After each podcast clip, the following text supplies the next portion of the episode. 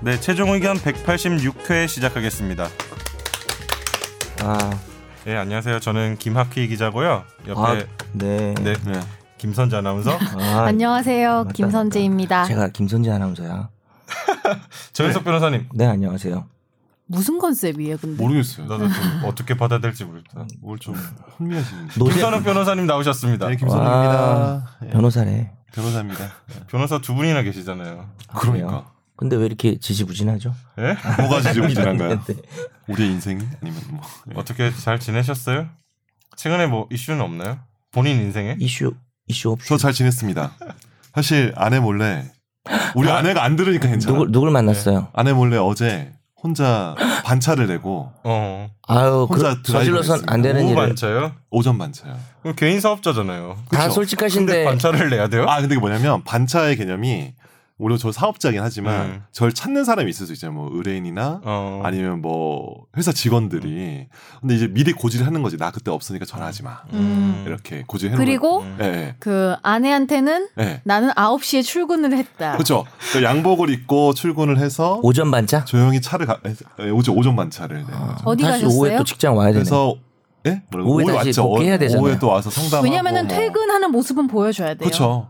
아, 아, 당연하죠. 중요 핵심이에요. 그거는 이제 어딜 갔다 가정의 평화를 오셨어요? 지켜야 죠 그래서 음. 어제 뭐, 포천이랑 포천, 가평, 이동갈비? 청평 이렇게 해서 아 이동갈비 혼자 못 먹. 혼자 가서 고기 구워 먹을 수 그럼 없지 뭘 않아요? 먹었어요? 그래서 혼자 그냥 저기 뭐 차 안에서 그냥 뭐 과자 주워 먹고 음. 계속 혼자 드라이빙했어요. 아, 운전 계속하면서 멀리 가셨네. 네. 그럼 운전 시간이 한 3, 4시간 정도. 운전 한 4시간 하고 차 5시간 반 동안 이렇게 총 네 5시간 반인데 4시간 운전하고 1시간 반은 카페에서 음악 들으면서 음. 나우마니노프 협주곡 2번을 들었습니다. 와. 내가 볼 때는 김학기 예, 진짜요? 기자가 예. 아. 어. 이 꿈과 희망의 눈길을 보내고 있어. 약간 약간 선망의 대상 뭐 이런 그래서 다음에 생각도 못 해봤어요. 나는 그런 걸 어? 한다는 거를. 그런 거나 1년에 한 번씩 하는데 어 드라이빙 네, 가면 혼자 가서 네. 어. 드라이브가 핵심이 아니고 오전 반차가 핵심이에요. 아내가 모르는 게 핵심 이제 아닌가? 아내가 아내한테 가족, 가족에게 고지하지 않은 반차. 음. 그러니까 사후적으로도 얘기 안 하고 사전 사후 다 얘기 안 한다. 사후에 이제 뭐 이렇게 들통이 나기도 하죠. 왜냐하면 이 방송을 아내가 들으면 사전 동의나 사후 유서를 받아야 되는 거 아닌가요? 사후 유서 유서 유서요? 개념 알죠? 아니, 아, 아니, 유- 그거- 아, 그 유서 아, 그 유서 아, 법적인 제가- 개념 알잖아요. 아, 제가- 그게 어, 뭐냐면 저- 부정행위를 했다가 아, 죄송합니다. 뭐. 사전에 동의하거나 사후에 유서가 용서예요. 그 유서 용서야. 그러니까 네. 그럼 이제 부정행위 문제 삼을 수 없는 게 간통죄에 있을 시절에 이혼해서 그 부정행위가 아니잖아요. 부정이 아니죠. 전 가정의 평화를 흐트리는 모르죠. 지금 자기 필요한 것만 얘기했을 수 있잖아요. 이거를 일주일에 한 번씩 하고 있을 수도 있잖아. 아니 네. 그러니까 정말 오늘 솔직하셨는데 한 군데만 거짓말이에요. 아, 혼자 그래서 내가 혼자가 아니에요. 제가 볼 때는 음. 그래서 내가 내 여행을 하는데 내 친구들한테 야 나 혼자 저기 카페에서 음악 듣고 있다니까 여기서 커피 그랬더니 옆에 있는 여자 뭐래요? 그러니까 그러니까 뭐냐 저희 글씨예요? 그그 얘기가 그래서 나 커피 사진을 딱 찍어서 카페 사진 찍어서 나 커피 마시겠다 하니까 내 친구들이 야 그러면 저기 뭐 같이 있는 분 식사는 언제 나오냐 그래서 내가 같이 간 사람 없다고 왜 이렇게 너희 의심하냐 음. 친구들이 원래 제일 잘 알아요. 그 사람이 어떤 사람인지. 아니 친구들이 그러니까 자기 기준에 비춰보는 거죠 저를 음. 아, 그런 자기 에이. 그런 천박한 기준에 비춰보는 거죠 저는 야, 절대 변호사님을 그렇지 지금 평소에 아니까 나보고 천박하다고 했어요. 지금. 않아요. 제 친구는 저를 여러분 잘 모릅니다. 눈치챘나요? 분류는 불법행위인가요? 분류는 민사상 불법행위죠. 불법행위지 이혼 사유고 네. 상간자 및 그 모두가 위자료 책임을 져야 되고요. 마음만 동했다면 최근의 판례는 그 자식들에 대해서는 위자료 책임을 지지 않는다는 안 판례가 그렇죠. 있습니다. 바람을 피웠어도 자식은 좀 감수할 수 있다 뭐 이런 관점인 아, 거. 그냥 혼자 짝사랑할 수도 있는 거잖아요. 그럼 때려야죠. 누가 누굴 짝사랑해? 이 뭐요, 저요? 임선호 변호사 저 유부남인데 어, 다른 나한 적 그냥 없어. 다른 나 여성. 잠깐만 그거는 왜 불법인 거 기정사 아니죠? 싫어해. 나 한 적 없어. 최근에- 그 기정사 싫어하는 거야. 최근에 갑자기. 종이학 같은 거 받았나요? 맞아 그거 받은 적 없네. 그 종이약 주는 여자면 헤어지세요. 아무래도 너무- 난 감성 어, 장난 좋을 헤어져요. 것 같은데. 뭐 아니, 아니, 너무 아니. 수렁에 빠져들고 계시는데 그럼- 아니, 그러면요 나는 혼자 갔어요. 종이학 알바이가 말고 있어. 진짜 학을 주는 여자 없어요?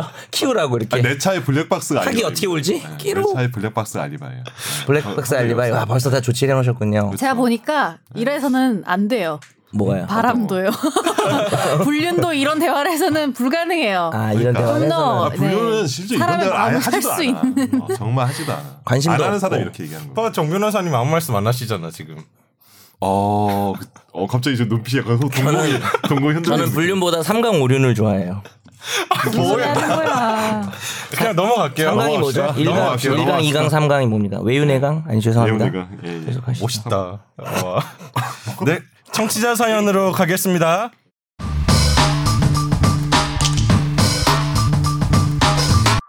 안녕하세요. 호주 시민권 문제로 메일 드린 이입니다. 와우! 저의 사연이 채택되어 답변해주시니 너무 영광스럽고 감사드립니다. 이문세 형님의 라디오에 사연 채택됐던 것보다 기쁘시대요. 별이 빛나는 밤에 저의 목이 안 좋아서 그 성대모사 오프닝 그 못하겠어요. 오프닝 음악 갑자기 떠올랐어 순간. 아, 목 완전 아, 갔구나. 역시 다른 세대야. 저는 몰라요. 너희 저도 모르죠. 몰라요. 너희 모르지. 너희 모르지. 이문세 목이 안 좋아서 못하겠어요. 약간 추가로 사연을 보내주신 건데 네. 저의 와이프는 한국 출, 아, 저와 와이프는 한국 출생이고요. 다음 달에 태어날 아기는 딸이어서 병력 의무는 지지 않을 것 같습니다. 아, 음, 우리가 이제 궁금했던 걸 다 얘기해 주시려나 네. 보다. 그렇군요. 호주는 미국처럼 태어난 곳이 중요한 게 아니라 부모의 국적에 따라서 아기의 국적도 따라가게 됩니다. 만약 저희 둘 다 시민권이 아니었을 때 아기가 나오면 아기는 한국 국적이고요. 음. 부모가 시민권이면 한국에서 아기를 낳더라도 아기는 시민권자가 됩니다. 다음 달에 아기가 나올 때는 저희는 아직 영주 비자라서 아기도 한국 국적입니다만 6월에 시험을 본 후 6개월간 외국에 나가지 않고 큰 사고 치지 않고 시티즌십 세레모니를 하면서 증서를 받게 되면요. 그날부터 저희 부부와 같이 호주 국적이 됩니다. 그럼 아기는 한국 국적과 호주 국적 모두 갖게 되는 건가요? 네. 일단 여기부터 답을 예. 네. 네. 한국 쪽이니까 음. 태어났을 때. 계속 읽어볼게요. 저와 와이프는 호주에서 결혼식도 하고 호주법에 혼인신고도 했습니다만 한국에선 식만 하고 귀찮기도 해서 서류상으론 철저하게 남입니다. 한국 친구들은 매우 부러워하더군요. 네. 어 잠깐만. 혼인 아 호주에서 호주에서 호주에서 결혼식 했는데 네. 한국에서는 한국에서는 혼인신고를 하지 않은 거죠. 외국에서 근데 혼인 신고한 거 한국에서 하여튼 따로 하게 뭐, 예, 돼 있고 있죠. 원래 네, 혼인 맞아요. 신고는 창설적 신고라 혼인 신고에 이렇게 생기는데 음, 그쵸. 외국에서 하고 한국에서 하면 보고적 신고라 그래서 네. 이미 부부로 인정하는 그런 게 있긴 해요. 어찌 음. 네. 근데 부부 근데 안 하면 모르죠. 뭐 근데 법적인 부부 사이에서 태어나지 않아서 한국 예, 한국법에서 네. 하더라도 부모 어쨌든 다 한국 사람이니까 음. 한국 애죠. 애기는, 한국 국적이죠. 예, 애기는 네. 혼인 중에 자는 아니지만 혼인 중에 잘는 네, 아니지만 혼인 네. 한국 기준론. 와이프 말로는 아기가 한국 국적을 가지고 있으면 아기에게 도움이 될 거라면서 한국에서 남남이니까 미혼모 형식으로 장인어른, 장인어른의 호적에 올려서 아기를 한국 국적을 갖게 하겠다고 하네요. 그래서 한국 여권 갱신을 하려고 했었던 것 같습니다. 장인어른 이름 늦둥이 본 걸로 하는 건가요? 솔직히 무슨 의미가 있는지 저는 잘 모르겠습니다만. 장인어른 늦둥이는 의미가 네, 있죠. 알아서 잘 하라고 했습니다. 아, 늦둥이가 아니라 그냥 그 거기에 넣, 넣으면 어, 모르는 미혼모 형식으로. 자로 아, 그쵸 아. 미혼모 형식이니까 네. 그 저기 뭐야 손자 형식으로 넣긴 네. 하겠죠 아, 외손자. 자, 네. 자매가 그러니까 되겠지. 늦둥이 아니잖아요. 농담이에요. 죄송합니다. 그냥 네. 중간에 넘어가시죠, 저, 저 이상한 말 넘어가시죠. 많이 하잖아요. 죄송합니다. 음. 아무튼 의료보험이나 한국에서 장기 체류하게 될 때 교육 때문이지 싶습니다. 물론 호주도 의료복지도 그럭저럭 잘 돼 있고 학교도 무료로 잘 되어 있습니다. 그런데 여기서 문제가 있는 게 음. 한국에선 와이프 성을 따라서 이름을 짓고 호주에선 제 성을 따라서 완전히 다른 이름으로 두 개의 여권을 갖게 된다는 점입니다. 음. 그렇게 다른 이름으로 두 개의 여권이 가능할까요? 어, 이거는 진짜 실무적인 문제라서 이건 좀, 어, 좀 답변하기 어려울 것 같아요. 이- 저- 네. 이거, 이건 좀 이거는- 모르겠어요. 너무 너무 디테일한 너무 실무라. 디테일한데. 네. 근데 그런 경우가 있다고 들은 것 같긴 해요. 두 개를 갖는다고요? 네, 어. 두 개의 심장처럼. 두 개의 박지성이에요? 여권. 근데 그게 아마 알려지지 않아서 그런 거지. 알려지면 통합이 되지 않을까요? 아, 여건이 두 개 이거는 사실 저도 지금 이걸 어느 법을 찾아볼지 정확히 몰라가지고 이건 그 관련해서 좀 음. 그러니까 당연히 두 개를 가질 수 있는 권리는 아니고 왜뭐 등기 네. 같은 것도 두 번 되고 네. 중복 등기가 되는 경우가 있잖아요. 아닌데 근데 이거는 여건이 두 개 이거는 사연을 잘 더 모르겠어요. 가볼까요? 그러니까 이름이 네. 변기에서 나올 수는 있겠죠 하나의 여건이 근데 비- 여건 두 개는 잘 모르겠어요. 저도 올해 초까지는 영주 비자만 가지고 있고자 했지만 시절이 하수상하여 영주 비자를 캔슬하는 일이 어쩌다 가끔 생기고요. 이곳에서의 사업상의 신분적 불이익이나 5년마다 영주 비자를 갱신해야 하는 수고로움과 파생되는 비용도 절감하고 나중에 한국 국적 취득이 어- 재취득이 어렵지 않다고 해서 호주에서 꼭 투표해야 하는 번거로움을 감수하고 시민권을 취득하는 데 무게가 기울게 되었습니다. 항상 즐겁게 방송하시면서 웃음과 공감의 눈물 눈물도 함께 만드는 건강하고 웃음과 공감의 눈물도 네, 아 웃음과 공감의 눈물도 함께 만드는 건강하고 좋은 방송 만들어 주셔서 감사합니다. 아이고 고맙습니다. 음, 이렇게 감사합니다. 호주 사연도 보내주시고. 저희는 멀리서. 뭐 울지 않습니다. 하지만 호주에서 모르겠습니다. 사연을 보내주셨어요. 일단 음, 너무 호주에- 감사해서 바로바로 가져오고 있는데 저는 이분 연속으로 그래도 채택됐네요. 네. 축하드립니다. 선물은 뭐를 보내드리는 거죠? 시티즌십 뭐 카카오톡 세레모니 이모티콘이 갈 수가 있나? 호주머니를 좀 보내드려요. 이걸 뭐 어떤 실무적으로 뭐 저희가 답변 드리기가 좀 어려운 상황인 거죠. 예. 두 개 여건 이런 것들은 소개는 했는데 세부적인 변호사 음. 아, 잘 이거 모릅니다. 이거 이런 거 이런 거 사실 잘 국적 예. 전문 변호사는 알 것 같기도 한데 근데 이게 우리나라에는 잘 특화가 돼 있지 않아 가지고요. 우리나라 국적 그 전문. 이걸 예. 상담하려면 호주에서 뭐 호주에서 법률 조력을 받아야 되나요? 이게 근데 영사관에 그 문의를 하셔야 될 것 같아요. 그 국적 두 개, 그러니까 여, 여권 두 개 가지고 이게 실제로 있다는 거잖아요. 내가 여권 두 개를. 지식인이 있는 거 하나 읽어줄까요? 믿을 수 없어 지식인은. 지식이네. 아니요 읽어놔봐. 변호사가 대- 답변했어요. 아, 그래요? 아, 우리보다 들어보세요. 나은 변호사네. 질문이 뭐냐면 딸이 이중 국적자인데 어. 현재 일본에서 살고 있고 한국에 매년 여름에 여행을 온대요. 근데 한국 여권은 유효 기간이 경과되었고 현재 일본 여권만으로도 한국에서 여행 목적으로 체류할 수 있나 어. 하는 질문인데 되죠. 근데 이거는 지금 이 질문- 아니, 들어봐요. 어, 어. 답에 어. 원칙적으로 대한민국 국적을 포함한 복수 국적을 가진 자는 대한민국에 입국 시에 대한민국 여권을 사용해야 한대요. 반- 음. 이 대한민국 입고 어. 어. 그렇지. 대한민국 국민이니까. 그 얘는 일단 대한민국 여권을 받아야 하는 거잖아. 유효기간이 아니, 없어졌으니까. 근데 이 친구는 지금 대한민국 여권을 두 개 갖는 거 아니에요? 아니죠. 대한민국 네. 여권 하나, 호주 여권 하나를 어, 갖는 아, 거죠. 그런 그, 거야? 그러니까 그 이야기를 하시는 내가 지금 여기 질문이 두 개의 여권이 가능하다는 게 호주 여권도 가지고 대한민국 여권도 음. 아니야. 가지고 그 얘기 아니야? 한국에서 호주에서 그러니까 각각 그러니까 한국 각각 한 개의 여권 여권. 어? 음. 가- 아니 그, 그건 되잖아요. 한국에서 만든 여권, 호주에서 만든 여권 두 개 될 수 되지. 있지 않나요? 음. 그러니까 그게 제가 될 수 국적이 그, 그 있다고. 말- 말씀을 하시는 것 같아요. 그 얘기한 거죠. 예, 그건 되겠지. 예. 예. 호주 국민이기도 하니까. 그건 되죠. 음. 그러니까 이제 그렇게 이해했구나. 한국에서 두 개. 어, 나는 한국에서 두 개 그건 안 여권을 되죠. 위해서 내가 예. 이거는 불가능한데. 아니 그래서 이름이 여기 두 개 있잖아. 근데- 하나는 한국 이름이고 하나는 외국 아. 이름이었잖아. 우리가 안 읽었는데. 그러니까 뭐냐면 호주 여권이 필요한지 뭐 어떻게 되는지 모르겠고 제가 하고 싶은 말은 어. 아기가 한국에 음. 들어오려면 한국 여권은 이중 국적자이기 때문에 무조건 있어야 된다는 그렇지, 거예요. 그렇지. 있어야 그거는 돼. 맞아요. 있어야 돼. 그러니까 호주는 모르지 우리가. 예, 예. 저는 그냥 호주에 갈 때 호주 여권 있어야 음. 되는지는 모르지. 이 사연이 바로 AS 사연을 보내주셔서 감사해서 가져온 측면도 있는데 음. 제 느낌은 여기 아내분이 워낙 많이 알아보신 것 같아요 기본적으로 그러니까. 이 우리보다 아내분이 뭐 잘 알아요. 저도 공부 많이 했네요. 많이 네. 알아보셨으니까 이 청취자분이 아까 말씀하셨듯이 영사관에서 그게 맞는지 한번 확인하는 절차만 가지시고 음. 음. 그 아내만 잘 들으면 되지 않을까요? 예, 그죠. 제 아내만 잘 생각은 들으면. 그런데 좋긴 좋은데 그냥 약간 아내 무책임한 말잘 느낌도 들으십시오. 드는 것 같은데. 네. 우리가 상담해줘야 되는 거 아니에요? 아니에요. 가장 근원적인 답변일 수 있어요. 음. 그러니까 그거 맞아요. 맞아요. 아내만 오늘 잘 김선우 들으면. 변호사님 드라이브 간 얘기를 들으면서 어머나. 아내 말, 듣겠습니다. 아내 말 잘 듣습니다. 네, 두 드라이브로 번째 듣고. 사연으로 넘어가겠습니다. 안녕하세요. 이승훈 PD님, 임찬종 기자님이 진행하셨을 때부터 임찬종 기장님이라고 네, 잘못을. 기장 아니고 기자입니다. 지금 다시 비행기는 네, 빼먹지 LA. 않고 듣고 있는 헬레나라고 합니다. 예전에 휴가 반영이 잘 안 돼서 그것에 대한 법적인 문제가 없는지 문의드린 적이 있는데요.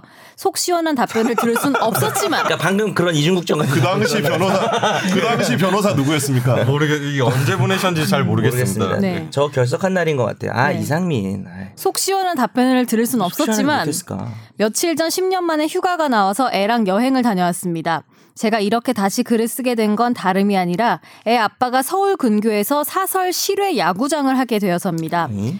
회원들이 어떻게 하면 맘 편히 경기를 하고 갈 수 있을까 고민하던 차에 아마추어 야구를 즐기는 주 나이대가 30대 중후반 남자들인데 음. 결혼 4, 5년 차에 유아 및 아동을 가져서 주중 저녁이나 주말에 와이프 눈치 보느라 집에서 나오기 쉽지 않다는 게 문제라네요. 어, 맞지, 맞지. 김선욱 변호사님처럼 몰래 가면 될 텐데. 반차 내고 아니, 부정에서 주말에는 쉽지 않죠. 예. 예, 주말. 그래서 아이들이 놀 수 있는 조그마한 공간을 야구장 안에 만들까 하는데 궁금한 어, 게 아이디어 있습니다. 좋다. 놀이 공간에서 애들이 놀다가 다치면 야구장 소유자 책임인가요? 네. 무료로 운영될 예정이고 입구에 어른과 동시 입장이 원칙이며 다칠 시 책임지지 않습니다. 아, 이거 좋은 모집판을 질문이다. 아, 붙일 건데 좋은 질문이다. 어, 괜히 선의를 베풀었다가 책임져야 할 일이 생기진 않을까 해서 무리드립니다. 도와주세요.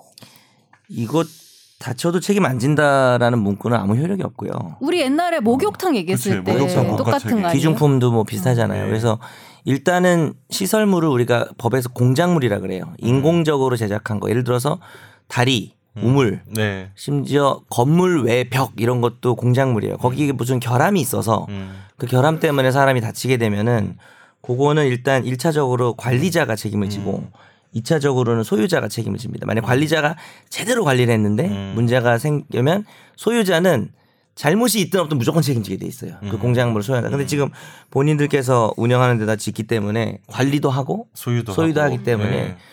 이 시설물의 결함 때문에 책임을 지면 무조건 책- 져야 되는데 문제는 이제 애가 유나 유나 유다, 유난을 떨어서 음. 제가 어릴 때 좀 그랬다 그러더라고요.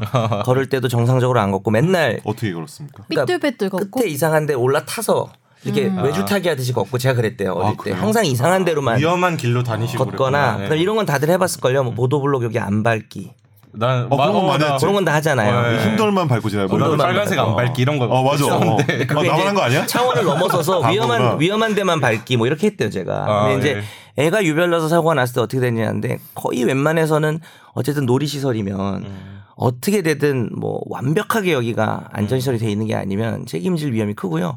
입장료 안 받고 그런 거는 그렇게 중요하진 않아요. 고려가 될 수는 있는데 책임은 져야 될 가능성이 높기 때문에. 음. 음. 그럼 뭐 책임 제한이나 과시상계로 뭐 이렇게 퍼센티지가 많이 깎일 그렇죠. 수는 있는데 애가 손해가 100만 원이면 좀 덜 물어줄 수는 네. 있겠지만. 그러면 그러면은 아예 책임 안 지기 어려운 음식점 같은데 교회 에 나가 보면 애들 막 놀 수 있게 막 있죠. 해놓 물놀이도 할 수 있게 다 해놓고 마찬가지죠. 다 책임을 지는 거죠. 그치. 어. 제가 거기서 좀 놀아봤거든요. 애들 노는데 세봤는데 아 지금도 놓으셨나요? 예, 미끄럼틀 좀 타고 지금 예, 최근에 만 아 잠깐 에핑계로 에핑계로 예. 그래서 아무튼 책임은 무조건 돌아올 걸로 음. 네, 보이는 네. 거고. 네. 네.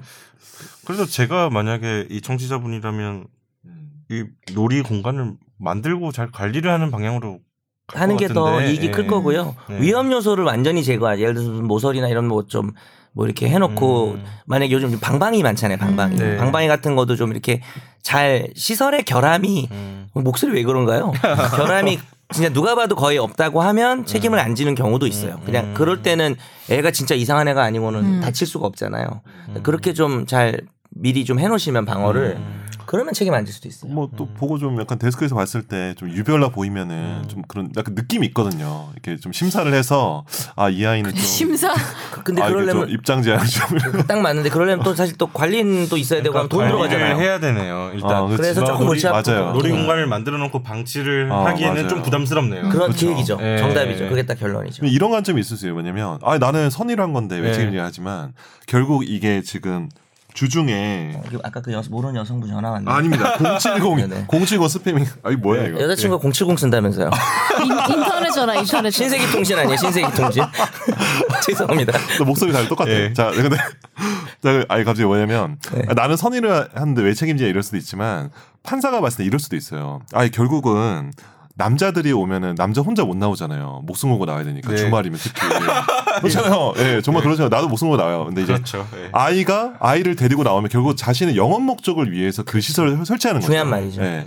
그렇기 때문에 그 영업 시설의 목적의 어떤 부대 시설로서 하기 때문에 이거를 또 책임 면책은 사실 정확한 말이죠. 불가능하다라는 음. 관점이 있을 수 있거든요. 김 변호사가 지금 이 청취자분 좀 비하한 거잖아요. 아, 비하한 돈만, 돈만 밝힌다. 아, 비하한 거 아니야?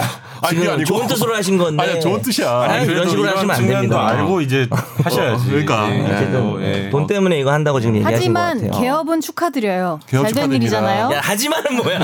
그건 아니, 내가 하지만- 농담한 건데 진짜 하지만 되잖아. 잘 됐으면 아니, 좋겠고 농담이에요. 돈 많이 버셨으면 좋겠고 그, 저기 장소도 알려주시면 근데 제가 한번 이게 애들이 와 진짜 있습니다. 상- 오전 반찬을 가시. 오전 반찬에 상당히 뭐. 좋은 고객 서비스인데 네. 맞아요. 위험이 있다. 이런 거죠. 네. 농담이었어요 제가 한 건. 네, 다음 사연으로 넘어가겠습니다. 안녕하세요. 문득 길을 지나가다가 든 생각입니다. 아, 문득 길을 지나가다 생각하지 마세요.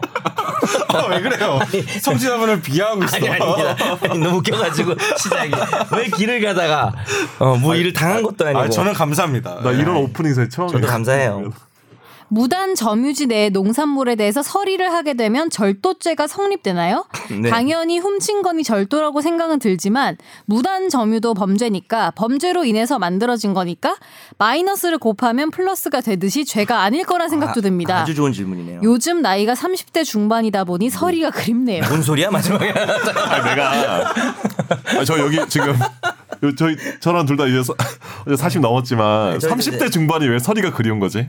이거, 이거 나 정말 정말 해본 적이 아니 없는데. 농사를 짓는 집안에서 지역에 따라 다를 것 같아요. 그러니까 지역에 따라 다- 어. 저는 너도 서울 사람 아니야? 아, 서울 사람인데 저가 제가 사실 아, 노- 시골에 산 적이 시골에 이제 방학 때마다 한 보름씩 그래서 1년에 한 한 달은 있었거든요. 합계. 그래서 막 거기 동네 애들이랑 사촌 동생이랑 막 놀고 이랬지만 그때 서리를 했어 안 했어? 그때 서리한 기억 아 한 번 했다. 아 몇 번 했네 사실 생각해 그냥 나이가 많이 들어서 까먹은 거 아니에요? 아 했었어 생각해보니까 서리해가지고 어디 구속됐나요? 어떻게 됐나요? 아니죠. 그냥 뭐 지금 안 걸렸어요 한 번도. 저는 걸리진 않았거든요. 완전 난 아, 그런 건 때문에. 있어요. 저는 네. 도시 사람이었는데 네. 가끔 감나무 같은 거 있잖아요.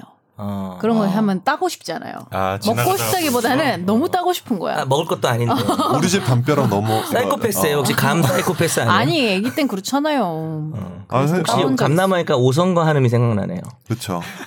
이게 담벼락 넘어 그, 이 주먹이 대감님의 것입니까? 아 그렇죠. 그리고 이제 중요한 주먹을 잘라가지고 내부자들처럼 손목을 끼고 거죠. 다녔다. 뭐야 그게? 그거는 끼리릭, 그리스 로마 끼리릭. 시대에 나오는 거 아니에요? 몰라요. 왜? 그 침대. 아. 모자라면 늘리고 아, 아. 음, 침대 모자라면 저는 그리스 신화요. 네. 넘어오면 네. 자르고. 저는 침대 안에서 안전하게 할 수 있을 것 같은데요. 늘- 아니, 김선욱 늘린다니까요. 잘리겠네. 잘리거나 늘리거나 해요. 아 늘리기도 해요? 어전 좋죠 늘리면. 아니 늘려서 죽는 거예요. 어, 키큰 거 아니에요? 딱 맞게 늘어나서 자는 것 죽는 같아요. 거예요. 키 큰 상태로 죽는 딱 거예요. 맞아야지 살아요. 어쨌든 뭐 청취 사연은 끝난 거죠. 네. 야, 이거 아, 뭐야? 좀 해결 안 뭐야 했군요. 끝난 거야? 해결해 주세요. 아 이거요. 이건 되게 좋은 질문인 게 남의 땅에 무단으로 이렇게 농작물을 지었을 경우에 그 농작물 소유권이 무단 경작자에게 있어요. 우리나라는. 아. 그래서 원래는 남의 네. 땅에 나무를 심으면 음. 무단으로 시- 시- 심으면은 그거는 나무 소유권은 땅 주인한테 넘어가 버리는데 음. 그 농작물을 재배할 때는 좀 시간도 많이 걸리고 이렇게 음. 되기 때문에 그거를 특이한 판례예요. 거의 우리나라만 그렇게 봅니다. 그래서 음. 경작자가 무단으로 지어도 그 소유권이 경작자에게 있기 때문에 음. 그걸 훔쳐가면 절도죄고요. 음. 뭐 만약에 땅 소유자한테 있다고 하더라도 음. 서리한 사람은 무조건 소유자죠. 그러니까 이런 판례가 있어요. 내 땅에 음. 남이 농작물을 함부로 지었어. 네. 그러니까 내가 걷어갔어. 근데 네. 그게 절도죄가 된 거죠. 아. 왜냐면 어, 그게 제일 특이한 판례인 거고. 경작물의 소유자가 네. 저기 재배 그 어. 농사를 지었던 사람한테 네. 있다. 정성을 많이 보내요. 음, 어, 그쵸. 그, 그쵸. 딱 그거야. 음. 그렇게 말해. 정성이 많이 들어가서 그래요. 그래서 문득 지나가다가 훔치면 뭐 절도죄다. 어, 누구 소유권이든 절도죄인 거죠. 음. 아 이분이 문득 지나가다 서리한 건 아니죠. 문득 네. 지나가다 생각이 이런 네. 생각이 든 거죠. 네. 보통 서리하신 분들이 이렇게 사연을 보내지 않나요? 지금 구속될 것 같아서 보내신 것 같아요. 음. 설이 계획이 있으시거나 네, 이상입니다. 네, 그러면 청취자 사연은 여기서 마무리를 하고요. 저희 메일 주소 한번 읽을까요? 아, 예. 저희 최종 의견 메일 주소는요. final f i n a l 골뱅이 sbs.co.kr입니다. 그 이번 좀 많이 왔어요, 홍 사연이. 네. 아, 사연 예. 고른 거잖아요. 고르고 골라서 세 개 줄인 거잖아요. 예. 뭐 사연이 예. 메일은 엄청 많이 오시는데 그렇죠. 예. 그러니까 세 개 중에 순서 고른 거 아니에요 지금? 솔직히 말씀드리면 4개 왔어요. 아 그래 그 한 분은 뭐예요? 예? 아까 시성 그러니까 봤을 때 제가 고르는 기준은 나 한 개 한개 아, 네. 그러니까 시성 당사 없는 거? 아니 본인의 사연이거나 이런 걸 우선적으로 아, 그러긴 가져고요. 하네. 약간 아니면 이런 식으로 사회적- 상상하거나 어. 뭔가 평소 궁금증 같은 거는 당장 답변 안 해도 될 것 같은 거는 좀 미루거든요. 아. 근데 오늘 사연이 없어서 설이가 나왔어. 길 가다가 생각한 것도 채택을 하셨네요. 네. 아 좀 재밌어 보여. 나머지 재밌어. 나머지 하나는 뭐였어요? 나머지 하나는 음. 혹시 일본 불매 운동 아니었을까? 아 요 그런 건 없었어요. 아 그래요? 예, 그걸 좀 예. 핫한데 아 그거도 한번 다뤄볼만 하겠네요. 아니요 다루면 저는 개욕 먹을 것 같아요. 왜요? 친일파인가요? 뭐 전 넘어갈게요. 한국을 사랑하죠. 저는 위안부도 늘 후원하고 있습니다. 음. 네. 약간 화이팅. 메일이 그런 류의 메일은 온 적이 없어가지고 네. 혹시 오시면 또 가져오도록 하겠습니다. 네. 네. 네. 그러면 이번 주는 화제의 판결은 좀 넘어가고요. 네. 바로 집중 탐구로 준비 가겠습니다. 안 했잖아요.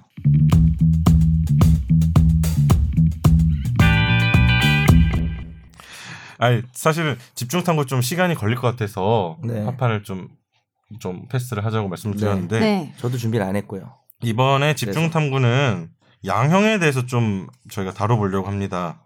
양형이 뭐죠? 양형이요? 양시형. 양시형 가진 형. 너는 네, 김형이고. 그럴 줄 알았어. 전 정형이죠. 아, 양 양형의 부끄러움은 내 몫이구나. 이번 건 진짜 부끄러웠던 것 같아. 네. 할 말을 잃었다. 나목 어떡하지? 네. 아, 씨. 측량할 때 양 아니겠어요? 도라지 좀 먹고 그쵸. 올게요. 형을 정한다. 네. 예, 양형에 대해서 어떤 어떤 프로세스를 거쳐서 이게 선고까지 가는지 그 과정을 좀 보고 싶었는데 저희가 이번 방송을 준비하다가 막 찾다 보니까 양형위원회에서 무슨 양형 체험 프로그램이 있더라고요 음. 이거 인터넷상에서 아, 어떻게 찾았어요? 양형을 네. 당하는 건가요? 하는 건가요? 판사처럼 일단 하는 거 범죄부터 아니야? 저지르고 오죠. 그래서 제가 뭔 저는 사실 몰랐어요 이게 네. 2018년 그러니까 지난해부터 이 프로그램이 온라인상에서 서비스되고 있는데 뭐 당신이 판사입니다라는 이름의 이제 온라인 서비스예요. 검색해 볼 만도 하겠네요. 네, 그냥 포털창에 당신이 판사입니다 쳐서 청취자분들도 해보실 수 있고 직접 지금도 예. 계속 이루어지는 거니까 뭐냐면 대표적인 사건 유형을 실제로 일어났던 사건을 제시를 하고 이제 네티즌들이 직접 판사가 돼서 그 사건을 심리하는 뭐, 얘는 1년이다. 얘는 네. 징역 3년이다. 이런 음. 선고까지 하는 프로그램인데 식으로. 그, 그 중에 저희가 한 두 가지 사건을 가지고 직접 해보려고 합니다. 사실 이거 제안은 제가 했잖아요. 그 준비는 양형, 김, 예. 김 기자님 다 했는데 제안- 저도 사실 잘, 모, 잘 여기 전문 분야는 아니고 네. 근데 뭐 알아야 되는 거죠. 근데 제가 했던 취지는 기사들 같은 걸 보면 음. 어 이거 뭐극뭐 이런 이종 이런 범죄를 저질렀는데 음. 뭐, 겨우 1년? 아. 어 그러니까 1년 2년 하면서 댓글들이 사실 어떤 범죄든 거의 그 판결이 나왔다고 하면 댓글에 다 욕밖에 없는 거죠. 음. 무조건 어. 달려요. 근데, 근데 대체로 인제 한 8, 90%는 약하다는 게 많은 것 같아요.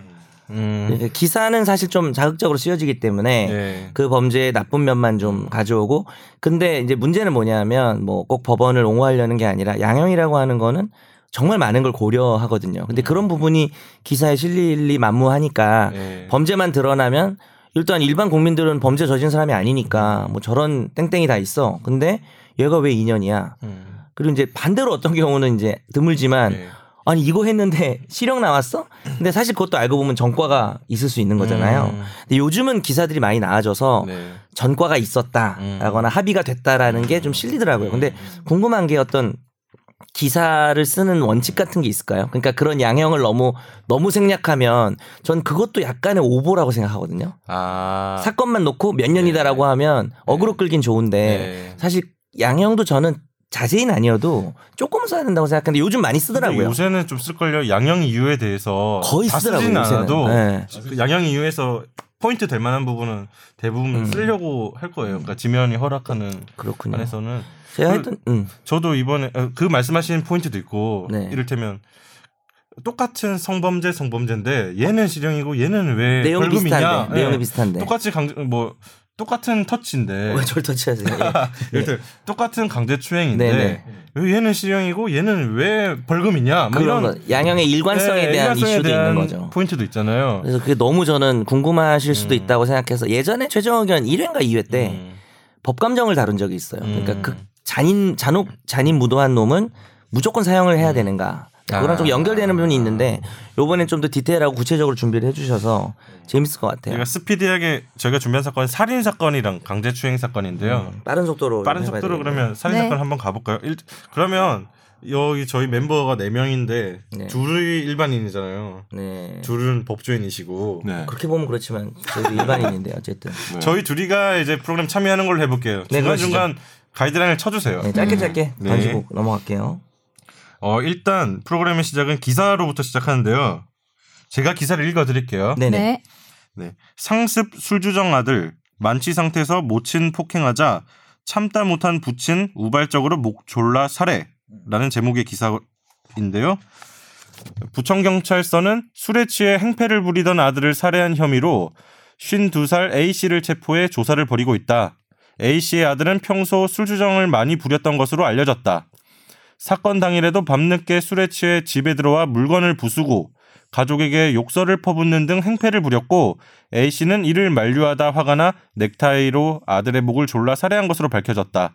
경찰은 A 씨가 사건 직후 스스로 112에 신고를 했고 지구대 경찰관이 현장에 도착했을 때 현관문을 열고 거실에 앉아 있었다고 밝혔다. A 씨는 순순히 범행 사실을 시인하고 경찰의 조치에 따랐다. 검찰은 A 씨에 대해 구속영장을 청구할 예정이다. 이런 기사가 이제 음. 보도가 됐을 때 음. 일단 어, 어느 정도가 적정한 형량으로 판단되는지 음. 판단하면 되겠네요. 여기 네. 보기가 있는데 뭐 다 읽을 필요는 네, 없고 저희 둘이 한번 판단을 해볼게요. 음. 집행유예부터 무기징역까지 있고 징역 연도 구간이 있네요. 그냥 이것만 딱 보고 네. 사실 우리는 법조문도 잘 모르는 상태라고 네. 생각하고 그냥 기사만 보고 일단 살인 혐의예요. 음. 아, 선재 아들 씨부터 죽여. 하나 골라 보실래요? 근데 평소에 한 게 있으니까 아, 시작했다 선제 시작. 선제 궁해질 시작한 것 같은데. 평소에 일단 한 게 있고 네. 아빠가 좀 인정을 했으니까 저는 10년 초과 20년 이하가 아닐까. 10년 음. 초가 어, 20년 음. 그런 점 전. 고려해도 10년 아니, 아니 왜냐면은 죽여 죽인 저기 거 죽인 말은 거였어요. 되게 도와주듯이 하고 뭐 되게 어, 세게 아니, 아니. 때리시네요. 그게 아니고 나는 네. 죽였으면은 그냥 죽였으면 20년 초과 30년 이하를 고리라고 했는데 어. 상황을 고렸을 때 어. 한 단계 낮춰서 10년 초과 20년 이하가 어. 아닌가 지금 생각을 법- 했습니다. 그런 법조기자 출신 어, 우리 음. 음. 아, 저는 약간 제가 징역 3년 초가 5년 이하 정도로 생각했거든요. 아, 진짜요? 네. 네. 사람을 죽였는데? 좀 아, 낫다고 근데 생각할 수도 너무 있네. 이게 고려할 아, 게 많은 재밌는데? 거죠. 운명을 너무 어. 경시하는 거예요. 아, 이거 아, 사- 아, 네. 이거 살인기계라는 거 있잖아. 아, 지금 깜- 깜- 깜빡하고 있었어. 기계적으로 고르고 있어. 아, 그러니까 저는 이거 기사를 봤을 때는 네. 한 약간 좀 선처해주고 싶은 생각도 들면서 안 되지 근데 사람 죽였는데. 네. 어. 어쨌든 사람은 아. 그래서 죽고 실형 가야 아. 되고 게다가 뭐 실수로 죽인 것도 아니고 예. 넥타이로 음. 먹을 줄 알아서 죽였습니다. 3년 초과해서 5년 이하 정도로 전 지금 어, 두 분이 좀 갭이 있네요. 그러니까 저도 손재 씨 고른 거 보고 좀 놀랐어요. 음. 10년 초과 20년이야? 아니 마음은 이해되지만 그래도 사람 죽이면 안 그럼 돼. 사건 개요를 좀 추가해 보면 그러니까. 음. 네. 이 법, 뭐 법정형이나 양형 조건을 좀 설명해 주시는 게 어떨까요? 일단 살인죄는 형법 250조에 사형, 무기 또는 5년 이상의 징역에 처한다. 일단은 5년 이상이 나와야 되는 거는 맞아요. 근데 뭐 그동안 많이 보셔 알겠지만 여러 가지 양형 요건 때문에 이게 좀 감경될 수는 있겠죠. 그리고 원래 양형에 참조할 규정 자체는 범인의 연령, 성행, 지능, 환경 이게 있고요. 음. 피해자에 대한 관계가 있고요. 그 다음에 또 중요한 게 범행의 동기, 범행 수단, 범행 결과, 그 다음에 범행 후의 정황 이 네 가지입니다. 그러면은 저는 피해자에 대한 관계라는 게 뭐 네. 가족이거나 친구면 더 세게 하는 거예요, 아니면은 더 낮게 한다는 거예요. 음, 그거는 범행의 동기랑 좀 결합이 될 것 아, 같은데. 같이 그렇죠. 가는 거구나. 그러니까 되게 가까운 지인 관계인데 그걸 뭐 되게 은밀하게 죽이고 이러면은 음. 더 가중될 수는 있을 것 음. 같아요. 네. 근데 이제 그 뭐 근데 범행의 동기가 얘가 나한테 상습적으로 어, 뭐. 상적으로 뭔가 때렸어 지금까지. 음, 가깝지만. 음. 어, 가깝지만 때렸어. 아니면 뭐 돈을 많이 빌려갔는데 계속 안 갚고 있었어. 그럼 뭐 오히려 이런 식의 어떤 그러면 형이 깎일 수도 어. 있는 뭐 그런 게 되지 않을까 싶은데. 네. 예. 그리고 아까 말씀드린 이 체험 프로그램에서는 음. 이제 법정 공방을 이제 어, 재연을 해서 공개를 하고 있는데요. 네. 저희가 최종 의견만 네. 이제 짧게. 검사 측, 변호사 측, 뭐 피고인의 최종 의견만 짧게 한 20, 제가- 30 초씩 있죠. 예, 거기 들려드릴게요. 실제 최종 의견이라고 써 있죠. 네. 아, 신기했어요. 만류에도 어 다시 다시 이제 시작할게요. 네. 피고인은 누구예요? 아내의 만류에도 검사입니다. 아랑곳하지 않고 5분에 걸쳐 목을 힘껏 졸라 앞길이 창창한 아들의 생명을 빼앗는 살인 행위를 하였습니다. 살인 범죄 양형 기준에 의하면 피고인의 범행에는 잔혹한 범행 수법이라는 특별 가중 요소가 적용될 수 있는 중한 사안이라 할 것입니다. 이와 같이 피고인의 범행 수법이 좋지 않은 점, 범행 과정에서 피해자가 크나큰 고통을 받았을 것으로 보이는 점 등을 감안할 때 피고인에게는 그 행위와 결과에 상응하는 엄한 처벌이 필요합니다. 이 사건에 대하여 관대한 형을 선고한다면 친족 간에 벌어진 살인 사건에 대하여 우리 사회에 경종을 울리기는커녕 선처를 받을 수 있다는 잘못된 인식을 심어줄 우려가 있다는 점도 반드시 고려되어야 합니다. 이러한 사정들을 종합적으로 살펴 피고인을 중한형으로 엄벌해 주시기를 바랍니다. 네, 검사 측 최종 의견이었고요. 음. 이 변호사. 이 변호사 변호인의 최종 의견. 이 사건은 술에 취해 부모에게 행패를 부리는 아들을 제압하는 과정에서 우발적으로 발생한 것으로 피해자에 의해 유발된 면이 매우 큰 사안입니다. 또한 피고인은 범행 후 잘못을 크게 뉘우치고 곧바로 자수하였습니다. 피해자 유족들도 피고인의 처벌을 전혀 원하지 않고 있으며 피고인도 형벌 이상으로 고통스러운 나날을 보내고 있습니다. 살인범죄 양형 기준에 비춰볼 때 이 사건에는 감경 요소인 피해자 유발, 자수, 처벌 불원 등이 적용되는 반면 가중 요소가 적용될 여지는 없다 할 것입니다. 한편 구체적으로 타당한 사정이 있는 경우에 판사는 양형 기준을 이탈하여 형을 정할 수 있습니다. 이러한 사정들을 두루 참작하여 피고인을 법이 허용하는 가장 가벼운 형으로 선처해 주시기 바랍니다. 피고인 아, 둘 다 맞네. 네.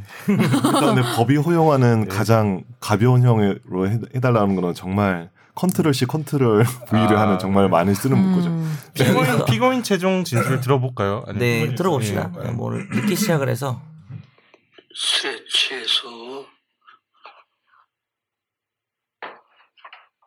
정신 나간 아들을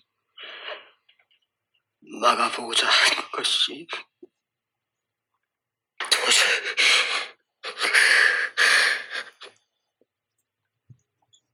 돌이킬 수 없는 일을 저지른 것에 대해서 저지의 자식 잃고 살인자의 아내가 된 집사람을 생각하면 또 가슴이 아, 이거 연기 잘하시네. 이거 제, 연기잖아요, 그죠? 네. 피고인만 연기자. 뼛속까지 아픈 마음으로 속지 않았습니다. 선처를 베풀어 주셨다면 마지막 생 남아있는 가족들을 불우한 이웃을 위해 살고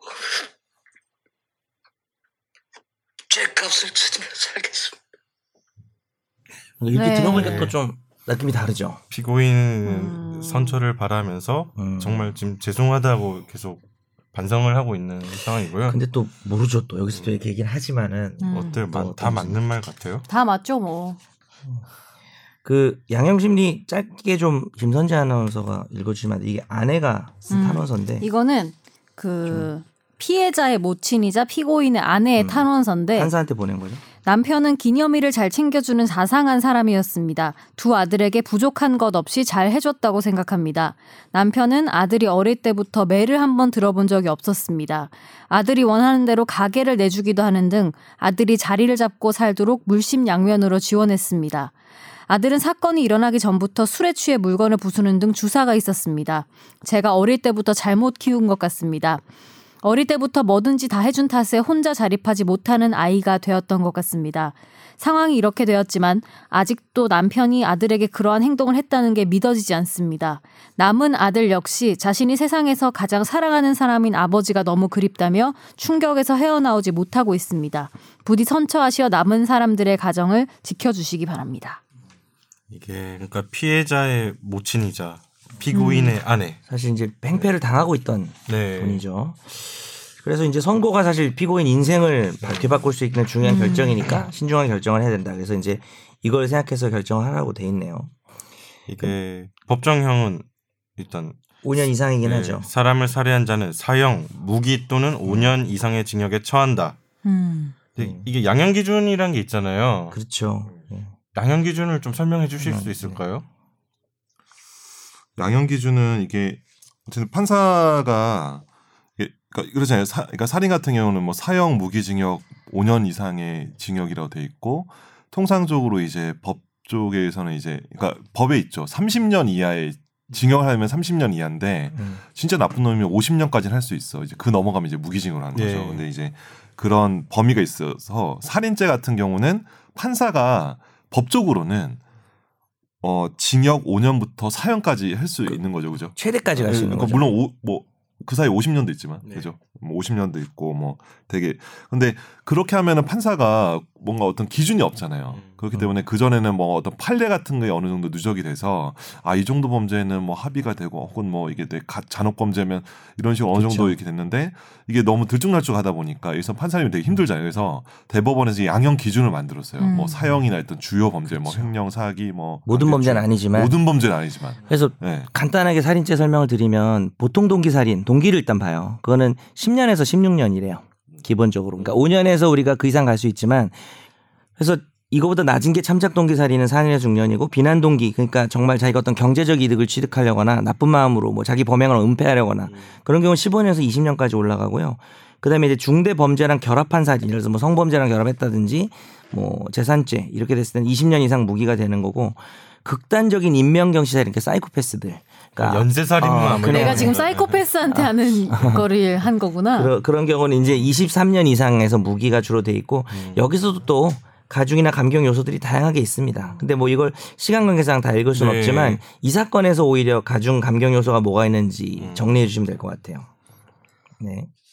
그래서 어 크게 보면 지금 이 사건에서 해당하는 거는 네. 뭐 피해자 유족의 처벌 불원, 피고인의 자수, 뭐 과잉 방위, 피해자 유발, 뭐 진지한 반성, 뭐 이런 것들이 해당하지 않을까요? 음. 그렇죠. 아니 근데 그냥 막는 건데 넥타이로 목을 졸라서 살해를 한 거는 이상하지 않아요? 뒤에서 이렇게 잡다가 넥타이 주변에 넥타이밖에 없고 그러니까 애들 힘을 못 이기니까 그러니까 뭐 음. 이쪽에서 얘기해 보자면은 아들 힘을 젊은 아들 힘을 못 이기니까 뭔가 도구가 필요했을 수는 있겠죠. 음.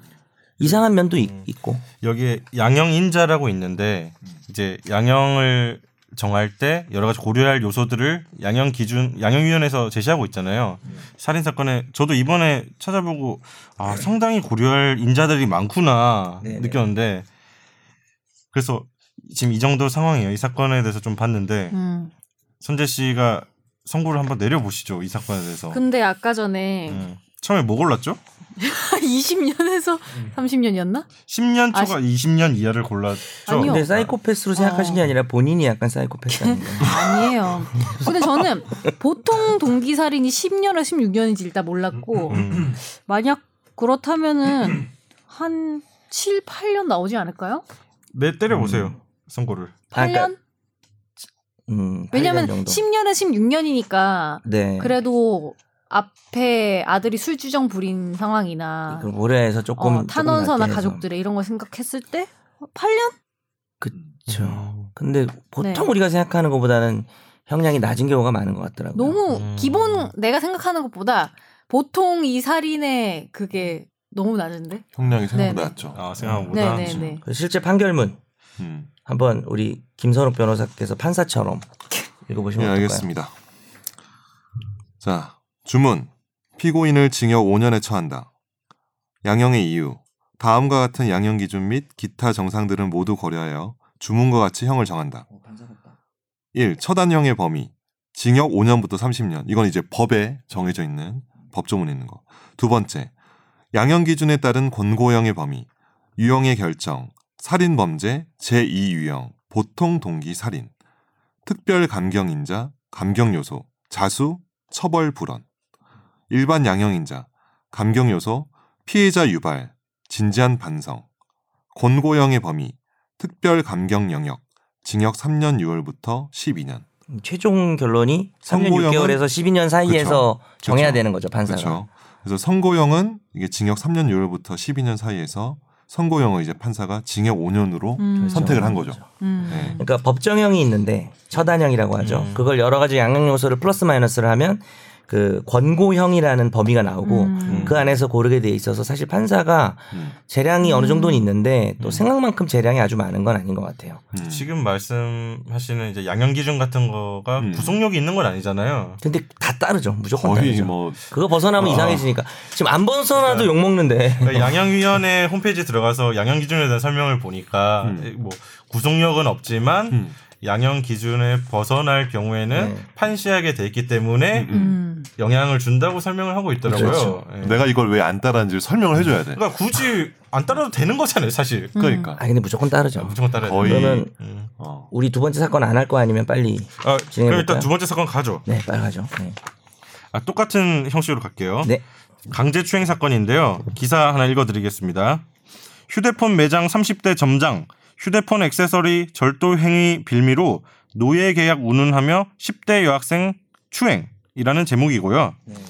예, 서울경찰서는 휴대폰 매장의 점장 A씨가 10대 여학생 B양을 성희롱하고 추행한 혐의로 조사를 벌이고 있다.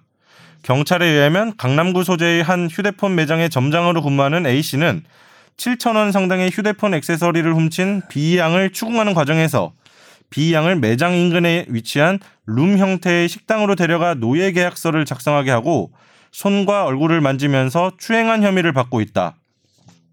사건 이후 B양은 어머니에게 사실을 털어놓았으며 B양의 어머니는 사건 당일 저녁에 A씨를 경찰에 고소했다. 사건 조사 과정에서 A씨는 B양을 훈계하는 목적이었으며 추행의 의도가 없었다고 혐의를 부인하다가 나중에 B양을 추행한 사실을 인정했다. 이 정도의 정보가 언론에 보도가 됐어요. 일단 보도만 보고 적정한 형량이라고 판단되는 또 음. 형량을 한번 골라 보죠. 선재 씨랑 제가 골라 볼게요. 음. 음. 그러니까 만진 데는 손과 얼굴인데 10대 여학생인 거고 음. 근로관계가 음. 있는 상황이네요. 아 근로관계가 있는 건 아니고 글, 어... 아 죄송합니다. 잘못 읽었군요. 예. 그러니까 옆 그냥 훔친 거군요. 얘가 손님이 놀러 와서 훔친 손님이. 거예요. 아. 네. 근로관계가 없네요. 음. 음. 이 갚으려 잘못 그- 읽었어. 예. 음. 음. 그걸 빌미로 그러니까 간단히 아, 설명하면 오케이.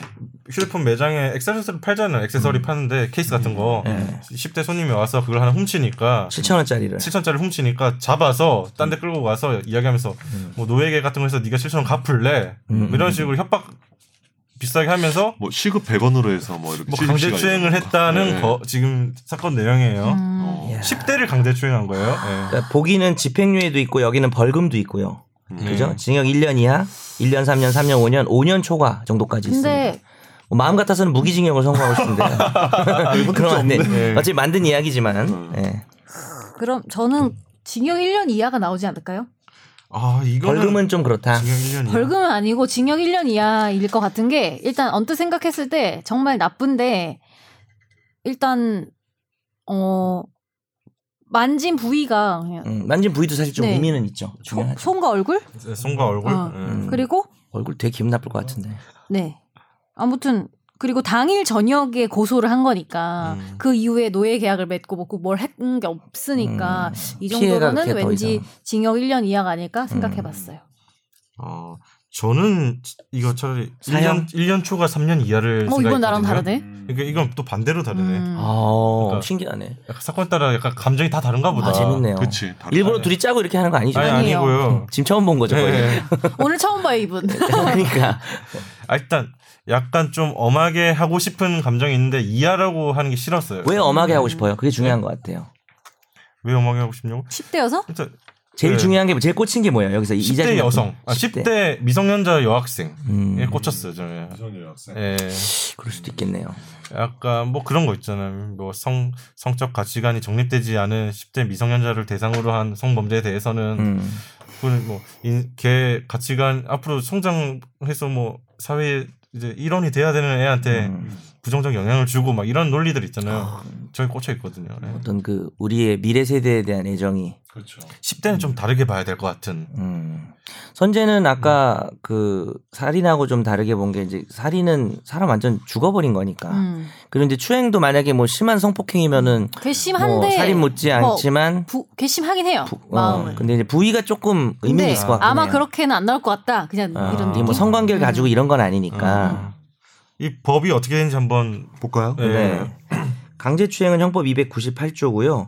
폭행 또는 협박으로 사람에 대하여 추행을 한 자는 10년 이하의 징역 또는 1,500만 원 이하의 벌금에 처한다라고 해서 원칙적으로 시- 강제추행은 10년이 넘을 수는 없고요. 원래 음. 법정형은 음. 그리고 벌금형도 1,500만 원 이상이 될 수는 없어요. 그 밑에서 다양하게 선고를 할 수 있는 거죠. 벌금이냐 징 여기 무슨 문제냐면 음. 어 왜 무슨 아, 네. 왜 드럼을 쳐요 갑자기 아, 얘기하고 죄송합니다. 있는데 벌금 벌금을 선택할 것이냐 어 징역을 선, 어 BGM 좋은데 계속 아니, 틀어주시죠. 아니, 아니, 아니, 아니. 벌금을 선택할 것이냐 네. 징역을 선택할 것이냐도 판사의 선택이고 징역을 해도 실형이나 집행유예냐도 선택이 돼 있는 거고 뭐 양형에 참조할 규정은 아까 말씀드렸죠. 뭐 동기 수단 연령 이런 것들이 있습니다. 피해자의 근데 법을 관계 네. 설명해 주시면서 강제추행을 말씀해 주셨는데 그건 성인을 대상으로 한 강제추행이잖아요. 그렇죠. 예, 이거는 예. 어, 일단은 형법이 그렇게 돼 있는 거죠. 이제 그래서 청소년 성보호법 뭐 이른바 뭐 아청법으로 그렇죠. 이제 불리는 그 법으로 봐야 될 것 같은데. 그렇죠. 이게 아, 성인이고 아 제가 그걸 읽다가 음. 예. 어 그래서 그리고 아까 이제 말씀하신 형- 그 거기서 강제- 이제 예. 올라가겠죠. 2년 이상의 유기징역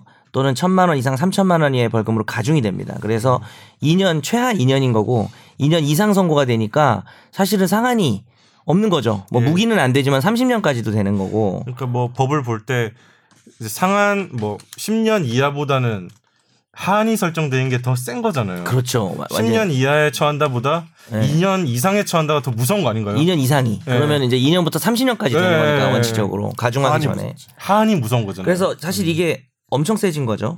그- 그래서 이게 미성년자를 대상으로 했기 때문에 이렇게 더 강력하게 그쵸. 처벌 규정을 둔 거고. 그렇죠. 만 19세 되는 해 1월 1일이 지나지 않은 자면 음. 다 미성년자이기 때문에. 예, 그다음에 양형 그걸 좀 법정 공방을 좀 들어볼까요? 법정 공방을 한번 들어볼까요? 네. 아, 그 순서인가요 지금? 검사 변호사. 검사 변호사 그걸 피고인 좀 들어보고 검사 최종 의견을 들어볼게요. 탄원서 그러면. 읽어보고 검사 양형에 대한 최종 의견을 말씀하세요. 피고인은 나이 어린 피해자를 상대로 노예 계약서를 쓰게 하고 얼류가 손을 추행하는 등 죄질이 매우 불량합니다. 게다가 피고인이 범행을 진지하게 반성하지 않고 있고 피해자의 피해가 회복되지 않고 있습니다. 이런 점을 고려하여 피고인을 법정형과 양형 기준의 범위 내에서 엄벌해 주시기 바랍니다. 어, 얘는 반성도 안 했나 보네.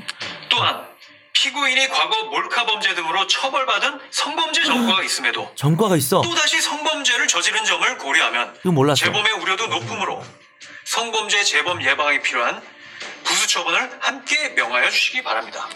동종 전과가 있네요. 예, 언론 기사에서는 어, 보도될 녹화지만. 때는 몰랐는데 이제 네. 법정하면서 이런 사실들을 알았어요 우리가. 그런 일도 있겠네요, 네. 진짜. 네. 이렇게 알았고 그러면 이 변호사, 네, 남성의 변호인 네. 최종 의견을 들어볼게요. 피고인의 변호사. 예. 이번에 왜 배경음악이 깔리죠? 변호인도 양형에 대한 최종 변론을 하세요.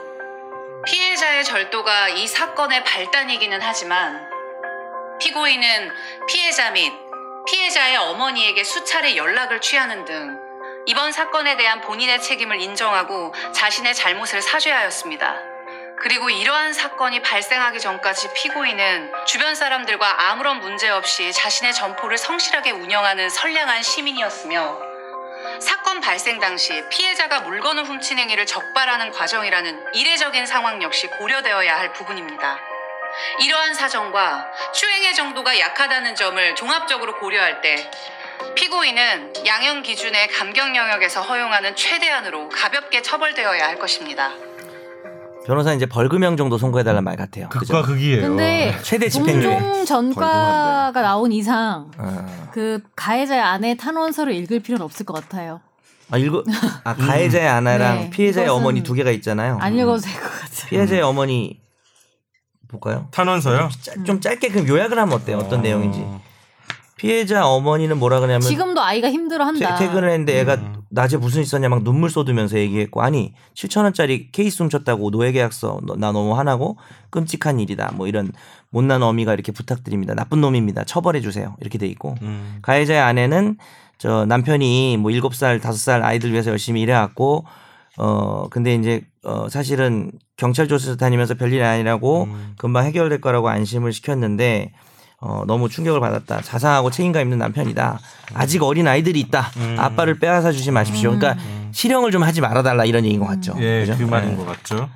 뭐 근데 어쨌든 두 분 다 실형 의견이었어요 네. 저도 실형 저는 의견이었고. 듣고 나니까 더 올려야겠다는 생각이 들었습니다. 근데 일단은 예. 진짜 괘씸하긴 한데 음.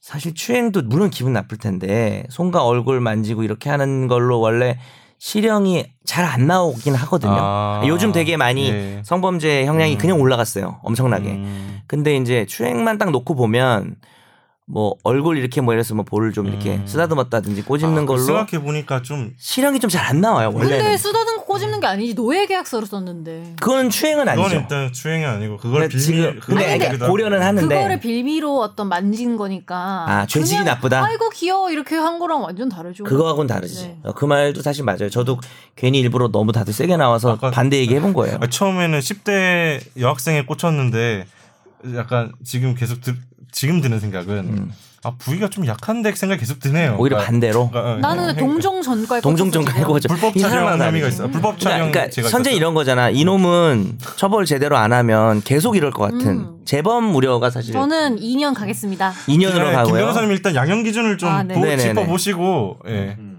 이 양형 기준이 어떻게 되는지 네. 일단 뭐 강제추행죄 양형 기준 보니까요. 음. 이게 벌금이 없네. 벌금이 없어. 요즘에 아, 벌금 거, 네. 어, 거의 안 어, 나오죠. 그러니까 양형 13세 기준상에는 예, 네, 예. 징역이 예. 예. 아, 아 그렇죠. 예. 근데 이제 일반 강제추행 같은 경우는 기본이 6월부터 2년인데 청소년 강제추행 같은 경우는 가로 음. 부분입니다. 예. 네.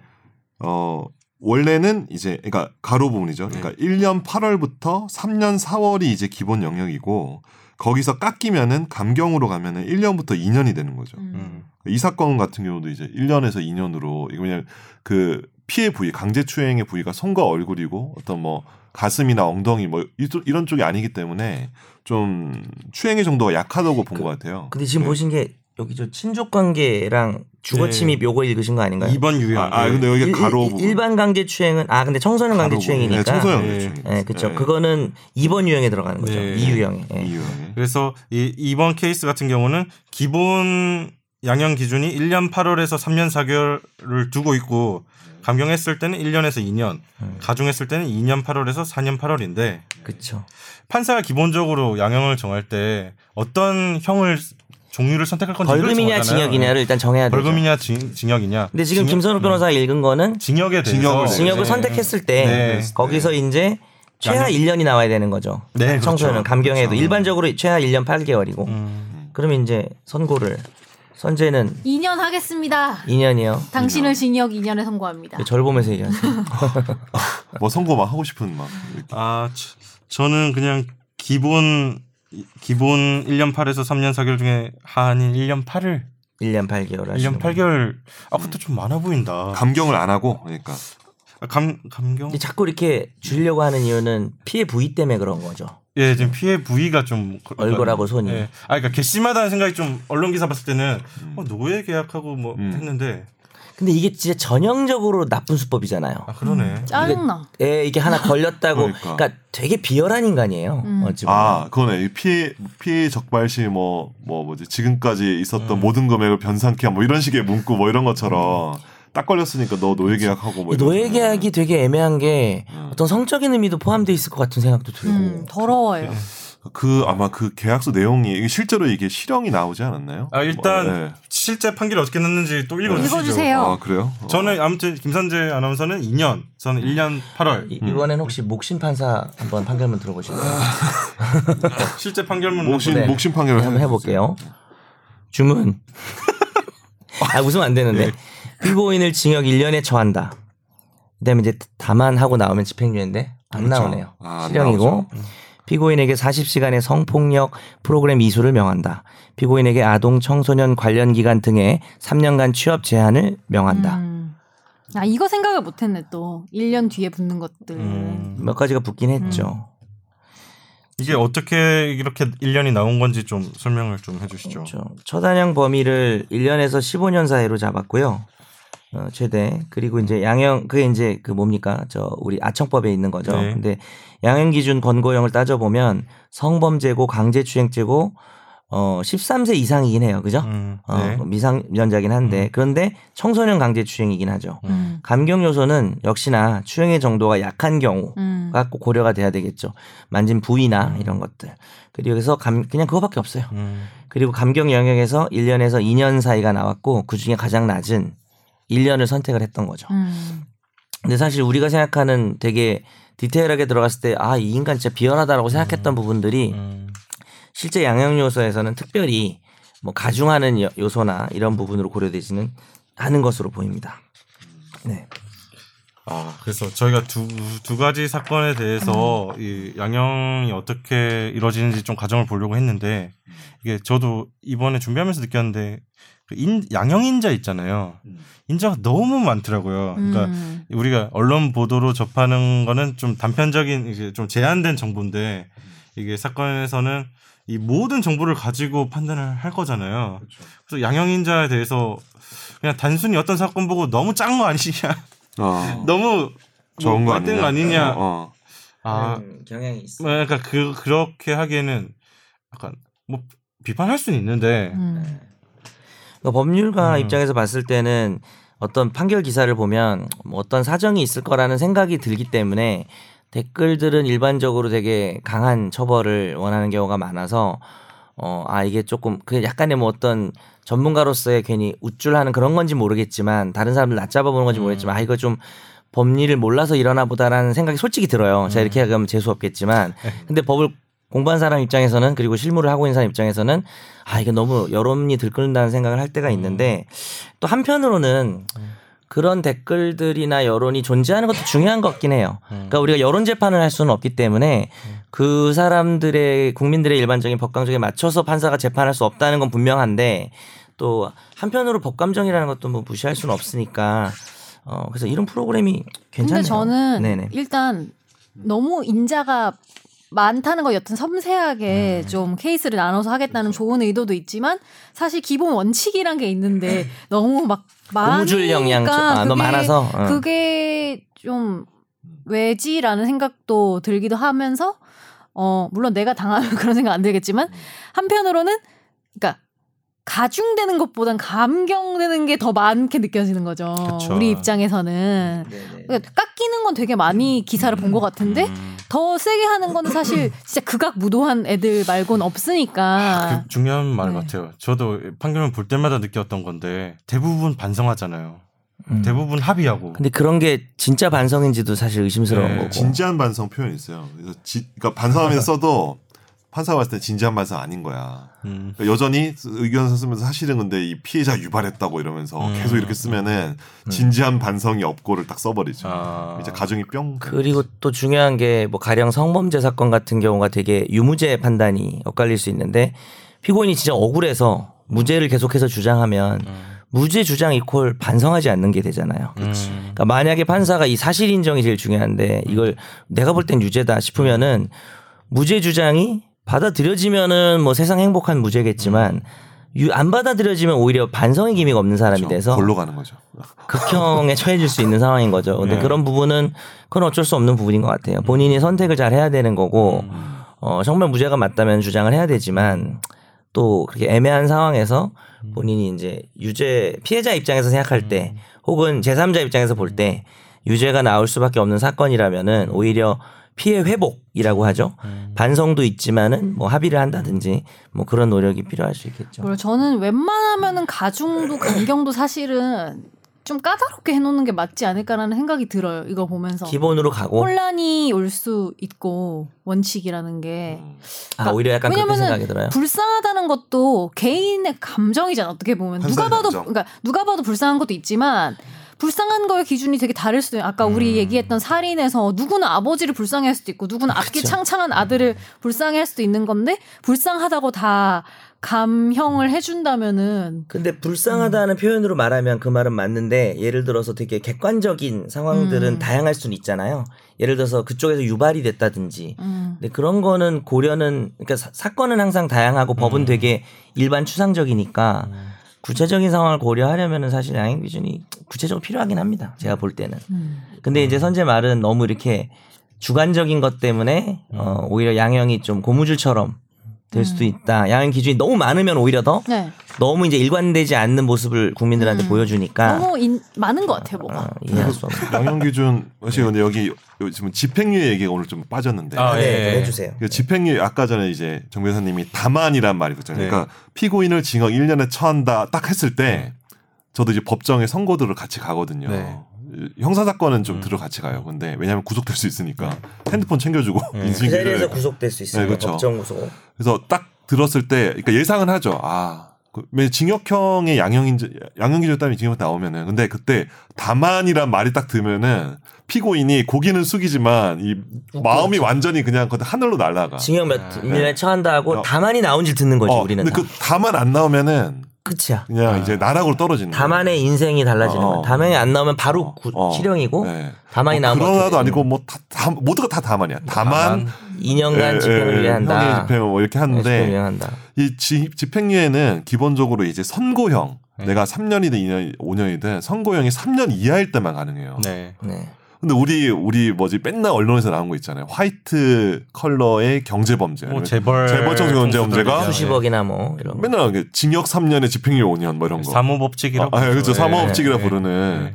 그 집행유예를 사실은 하기 이 위해서. 정하고 안 정하고가 되게 진짜 사실은 그게 되게 국민들한테 되게 중요한 거 같아요. 이거 왜냐면 징역 3년이든 2년이든 집행유예만 나와버리면은 음. 그 밖에 사이에 있는 거니까 그러니까 몸살 몸살이면 되잖아 음. 5년 동안. 그리고 사실은 그분들은 어. 집에서 얼마나 호화롭게 또 지내시겠어 그렇죠. 그러면 이거 돈도 많은데. 그렇죠. 셀프 연금 상태에서 이렇게 사고 안 치고 천국과 어. 지옥이지. 전과는 생겼지만 네. 어. 집행유예 의미는 뭐예요? 그러니까 왜 그걸 만들었지? 애초에?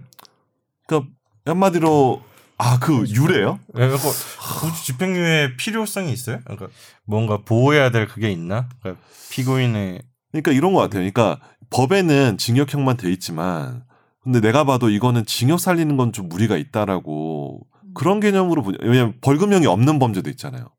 네. 근데 무조건 징역만 할 수밖에 없는 범죄가 있거든. 근데 음. 유죄야. 음. 근데 내가 봐도 이거는 감옥에 가는 건 너무 부당해. 음. 그러니까 이제 집행유예 하는 게 아닐까. 근데 뭐 저도 음. 정확한 근데 전 세계적으로 다 있는 제도라서 음. 딱히 생각 안 해봤네. 아니 뭐 이런 거 아니에요. 뭐 어, 살인을 저질러서 누가 봐도 어, 형을 살아야 되는데 어. 뭐 키워야 할 자식이 있다든가. 어, 그러니까 남편을 죽였어. 음. 그러니까 맨날 때리는 음. 가정폭력 내가 보호해야 할 애들이 어. 있다든가. 그런 경우에 이제 집행유예가 있을 수 있는 그런 대표적인 사유가 되는 거죠. 음. 음. 예, 알겠습니다. 이, 네네. 이 양형위원회 홈페이지 가시면 이 프로그램. 당신이 판사입니다 프로그램이 있습니다. 네네. 그래서 저는 좋은 판사가 못 될 것 같아요. 너무 듣다 보니 짜증 나서요. 근데 네. 어, 국민들이 원하는 판사가 될 수도 있을 것 같은데요. 제대로 해줄 수 있어요. 그래서 피고인을 말실수해. 피고인을 극혐에 처한다. 극혐이요? 약간 이렇게 극혐, 극혐합니다. 음. 극혐. 청취자분들도 가서 가셔서 한번 해보시는 것도 좋을 것 같아요. 음. 이게 양형위원회에서 하는 이유 자체가 약간 국민들 감정을 알기 위한 그런 측면도 있잖아요. 알리기 위한 것도 있고. 그러니까 실제로 법 감정이라 해야 되나 국민 법 감정에 대해서 음. 어떤지 좀 파악하고 싶은 욕구도 있을 거고 음. 많은 분들이 해주면 더 제도가 음. 나아지지 않을까. 네. 예. 오히려 근데 피드백 해가지고 더 양형 기준 올라올 수도 있거나 뭐 내려갈 내려갈 수도 수도 있고 있고. 뭐 네. 그럴 수도 있을 것 같아. 그 참고로 집행유예도 하는 기준이 아까 제가 읽었던 양형 기준이랑 똑같아요. 그러니까 집행유예 그렇죠. 규정에 보면 뭐 범행 후의 정황이나 음. 뭐 그다음에 피해 회복됐는지 이런 것들 다 봐서 하는 거니까 음. 그래서 재벌들이 이제 재단 만들잖아요. 실형이냐 그러니까 얘를 집어넣을 거냐 말 거냐의 결정인 거죠 사실은. 네. 뭐 이제 오늘 방송 여기서 마치고요. 마지, 그렇죠. 마지막으로 양형위에 감사하다는 말씀을 전하고 제공 감사합니다. 네. 감사합니다. 저희 할 게 없어서요. 어디 또 다른 위원회 없나요? 새마을 운동 위원회. 네. 아, 양형위원회에서 이, 이, 담- 이 프로그램 담당하시는 이제 판사님이 아주 친절하게 설명해 소감이 주시고 어떻게 돼요? 네. 예? 우리 한번 뭐 소개 한번 할까요? 해도 되려나? 아니 어, 될- 영상에서 설명해 준다는 거죠? 아니 아니요. 그러니까 이 프로그램을 이제 마, 이제 담당하고 전화해봤어요? 예? 전화해봤어요. 이도행 판사님. 아니 왜냐면 우리가 아, 전화한 이게 거야 이거 네. 하려고. 이게 네. 그러니까 저작권이기 때문에 사실 혹시나 허락을 저작권 받아야 이슈가 돼요. 아, 있을까봐 그렇구나. 이제 이도행 판사님한테 전화를 드렸는데 제공 그래요? 감사합니다. 이거 들으실 수도 있겠네요. 어, 민망한데. 어, 오늘 방송을 죄송해요. 들으실 수도 있죠. 제가 그러면은 죄송해요. 마지막으로 이도행으로 삼행시 한번. 아 죄송합니다. 네 오늘 방송 여기서 마치도록 하겠습니다. 감사합니다. 감사합니다. 네, 감사합니다.